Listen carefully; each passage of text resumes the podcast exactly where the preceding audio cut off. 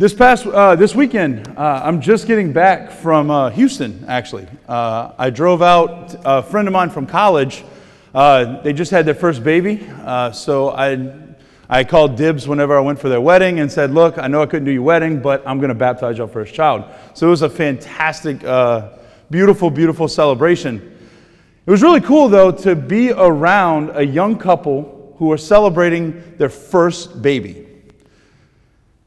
Now, I know my friend, my, my good dear friend Katie, we went to LSU together. We've been knowing each other now for 10 years or so. Um, and I know her very well. Like, over the course of our time at LSU, uh, she wanted to be a mom, probably more than anything else. Like, if she had the choice between anything and mom, she would have done it, right? Trying to give her a million dollars, whatever, like, no chance. This girl wanted to be a mom. And then we went I got to go and be around their house and be with her and see her interacting with her baby. And I don't know if she realized what she was getting herself into by wanting to be a mom. Middle of the night, ah, oh, praise God for celibacy. um, hungry, baby doesn't want it. Give it, give it a little, the, the noonie, nope, doesn't want that. Get, Nope, doesn't want that. But he's still crying. Figure it out. Good luck, right? Um, after feeding, oh, he's going to be satisfied. It's going to be good. He's going to go right to sleep. No, then you have this thing called a burp cloth. And when that thing gets saturated, the burp cloth becomes about as slick as a visqueen, so it just, it just trickles all down your clothes. Just hope you're not wearing anything nice because it kind of stinks and it's formula and it's just, yeah. So the reality of being a mom, I don't know if it matched up too much with what she was dreaming of when we were in college together. Right? The reality of being a mom is a little bit different than the Hallmark movie, right? And don't worry, Christmas is uh, six months away, so next week all those Christmas movies are to be starting. And if you know what you don't know what I'm saying, just wait. You're to see the mom, the, you know, the, the, the picture of the mom as it should be on Hallmark, and it's to probably make you feel a little bit bad about your life. It's okay. Don't worry about it. You're in this together, ladies. It's all good. But the thing is, is that the reality doesn't really, it, it's, it's not the same as what she dreamt of. I think we see this a lot of times with relationships with young people.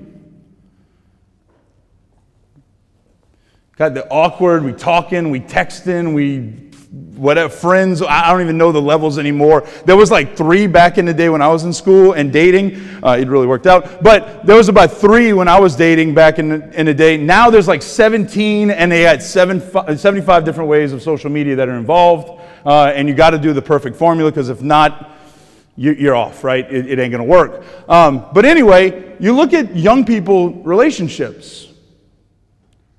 Man, it's like the puppy love stage. We getting to know each other. No, you hang up, right? Why you didn't answer my text yesterday, right? Like, it's just that kind of thing. It's beautiful. The reality is, that's not marriage. Reality is, is that not everybody's, like, if you think of like movies and things, they try and show it up as something that it's not. Like, not everybody's husband is Ryan Gosling.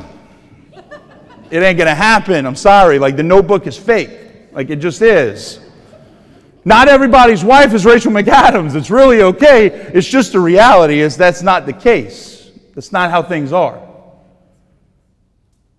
For each of us, like, I think the reality sometimes kind of slaps us in the face whenever it's time to actually live this dream of ours. As a priest, in the seminary, it's really easy to dream of what you're going to do and how, you're going to preach and everything you're going to say and all these cool things that you're going to do with people and meeting them in their hard parts of life. But then you actually sit down across from a family who just lost somebody and you're in the hard part of life with them. And it's not quite what you dreamed of. I think all of us, in some way, shape, or form, are being called to live in reality and not in some kind of dream, in some kind of fake world. Today in our gospel, it's really easy to think of this as like a picture, like a movie where it's really pretty and everything. Like Jesus is walking and preaching, healing the sick, and there's a pile of people following him. There's 5,000 people that are following him, and they're hungry. And he says, What are we going to do to help them? And he doesn't know the end, like, we don't know, the, the, the apostles sitting there don't know the end of the story. But they got no way, they don't know what they're doing. They're, they're completely lost. It's a normal day. It's a normal day in the Holy Land. Probably happened up in Galilee. They're walking around in the hill country.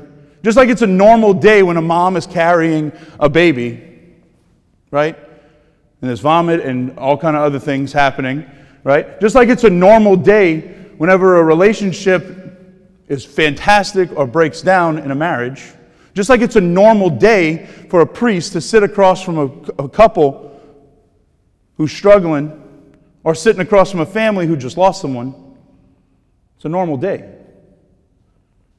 But God wants to work within the normal day.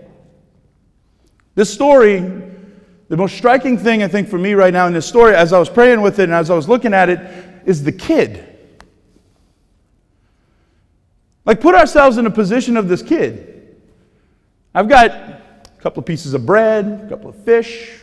Woke up this morning, made myself a little po' boy, right? I'm, I'm heading out for my day. I come across this big crowd with this guy standing in front, talking to him. They want to take my food. it's a normal day with normal things around him, and Jesus looks at the kid and just asks for his food. Now, if I'm that kid, I'm probably not going to give him everything. I'll probably be like, yeah, here's a couple of pieces of bread, here's one piece of fish.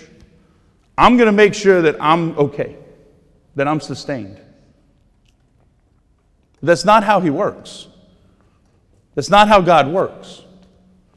I think each one of us in our lives, sometimes we're like, yeah, I'm going to give whatever I can, Lord. Like, yeah, I'm going to meet you. I'm going to offer you what I can, but as long as I stay safe, as long as I stay taken care of. But the kid, I think, teaches us all something very, very, very profound today. Give it all and let God work. Like, give all that you have and let God work. In that kid's hands, that was going to remain five pieces of bread and two fish. But when he, uh, when he gives that raw material to Jesus, Jesus does something miraculous. Give it all and just let God work. Now, look, Father, I, I, I understand what you're saying. Like, yeah, it makes sense. That's really cool. But, like, man, like, I give a lot. I do a lot for the church. I, am good with my relationship with God. Like I, I sit and I pray my whole, I pray my rosary every single morning. Beautiful prayer. But I pray my rosary every single morning in 10 minutes. And I give that to God every day, and that's my gift. Great. Give a little bit more. I think sometimes for us, like a very practical thing we can do, just to kind of examine how much are we actually giving to God? How much space are we actually making for God? Sit back and look at our calendar after a week.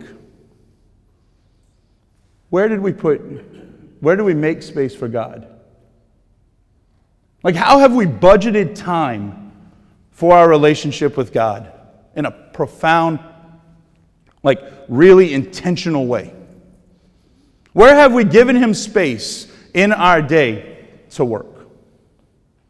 See, the thing is, is that God, a lot of times, he's very patient with us. He's very polite. He'll sit back and just kind of say, Nope, okay, you, you're going to keep doing that. Okay, well, you got this next thing. Okay, you got this next thing. That's fine. And he'll sit back and wait all day for us to turn to him. For each one of us, I think it's just a good way, especially at this point in the, at this point in the year, at this point, the summer's kind of winding down. We're about to get back into just the rhythm of school and the rhythm of life, and everything's going to pick up again. Like, as we're coming to the end of the summer, it might be a good time for all of us just to take a step back and say, All right, Lord, where do you want time in my day? Where do you want space in my day? See, the beautiful thing is, is that God, He doesn't need a Hallmark movie or the notebook to work. He likes doing His best work in the simple, mundane, boring details of life. Like, God doesn't need, he, like, absolutely, it's a fantastic gift of the church to have somebody like Mother Teresa and John Paul II over the last hundred years that have just been saints that have been beautiful witnesses to the church. Amen. Hallelujah. But God wants to work in our lives, in our simple, in simple, mundane, boring, and profound ways. Like before thinking i need to be the next Mother Teresa and I need to go start a convent, before thinking I need to become the Pope, before thinking that I need to be some kind of major speaker that's like out there all the time and like my face is broadcasted all over the world, before doing that, like let's stop for a second and first be a good dad. Be a holy father to your family. Be a loving daughter to your parents, even when they don't deserve it. Like for each one of us, I think sometimes we want to think of the theoretical when in reality, when, when ultimately God wants to work in the reality of our lives. Like He wants to work in the here and now, in the details of our life, every single day. And we have the opportunity every single day to give Him that space. That's what transforms us. That's what transforms a family. That's what transforms the world. Is first letting God work in us, and then letting that overflow to others. In a real way. Today, we're not called to live in some kind of dream world, in some kind of movie we're called to live in reality. We're called to receive God in reality. We're called to let Him come in and touch our reality by first giving everything and holding nothing back. In a few minutes, that's exactly what He's going to do.